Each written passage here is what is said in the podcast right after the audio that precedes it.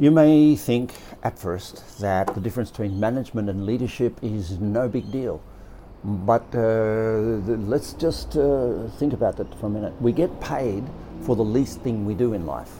So if we're talking about your working day and you're fluffing around the kitchen, putting the laundry out, and as well as doing a multi-billion-dollar deal, there is going to be an averaging taking place between your worth and what you get paid. Now, I've just read many articles recently where people are saying they're willing to take a 5 to 8% pay drop in order to work from home. And I get that. In fact, it's not only are they willing to get a 5 to 8% pay drop to work from home, they will probably only deserve 5 to 8% of their pay when they work from home, because working from home is extraordinarily efficient in terms of eliminating time spent traveling to and from an office. That's gone, and plus you can get a lot more done because you can have breaks, and in those breaks you can do a lot of domestic stuff or personal stuff or whatever, go to the gym. And so people who are going to work from home have to expect to be paid less. One of the things that's really important to consider is who pays for the transport time when you go from home to the office. So a really an inherited idea is you get paid from the moment you start work.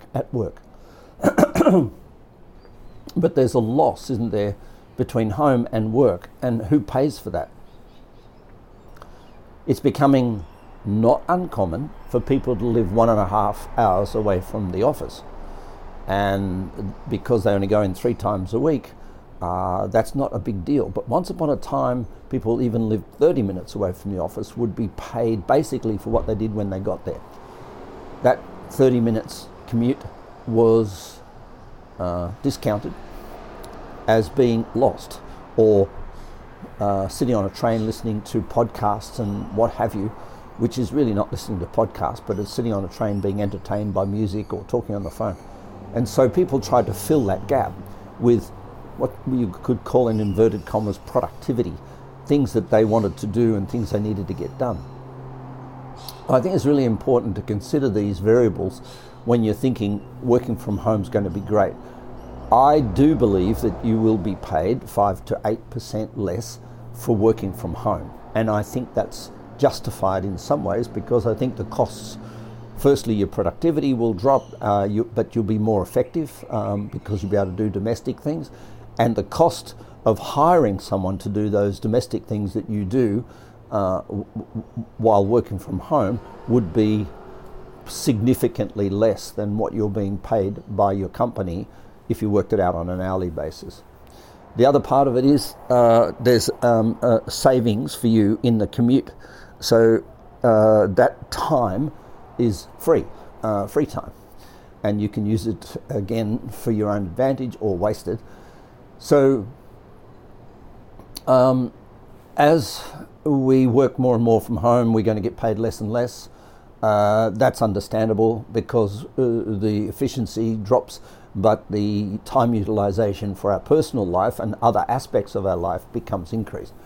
Now comes the big question for today's podcast is, what are we doing with that extra time when we're at home?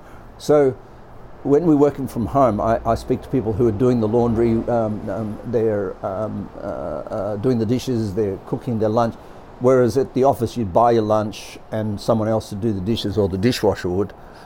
The dishwashing machine would do it. So there's a sort of automatic gravitation down to low value tasks that we could hire someone.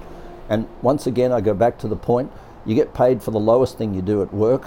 Your highest thing is one measure, the lowest thing the other, and there'll be an averaging effect. And that's really important to recognize, that you're not being necessarily paid for the highest thing you do unless you're a super specialist like a person who puts out fires, and then you're getting paid for the highest thing you do because there is an emergency and you're a responder.